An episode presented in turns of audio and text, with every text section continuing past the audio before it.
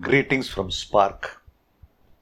In today's audio podcast, I will be talking about silence, solitude, and self knowledge. This is in the category of mystical messages. There are number of contemporary mystics who lived among us in the 19th and 20th century. And I would like to take their wisdom in dealing with this particular subject. Two and a half millennia after Lao Tzu and a century before Le Guin and Berry, Khalil Gibran, who lived between 1883 and 1931, was a great philosopher, poet of the highest order, and most timeless in his outpouring of wisdom and he addressed the relationship between silence, solitude, and self knowledge in a portion of his 1923 classic, Prophet. Here is what he says I need your deep reflection on these words. He quotes You talk when you cease to be at peace with your thoughts, and when you can no longer dwell in the solitude of your heart. You live in your lips, and sound is a diversion and a pastime.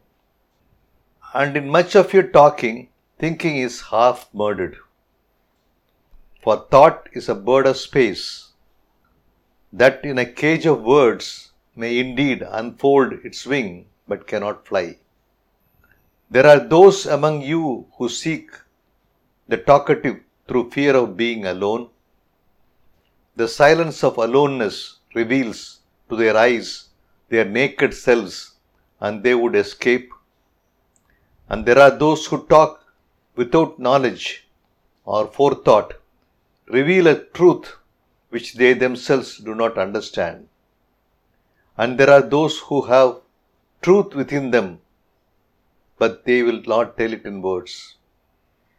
In the bosom of such of these, the Spirit dwells in rhythmic silence. 20th century novelist, poet, and playwright, and psychotherapist Paul Goodman talks about silence, which is worth considering in this context. Not speaking and speaking are both human ways of being in the world, and there are kinds and grades of each.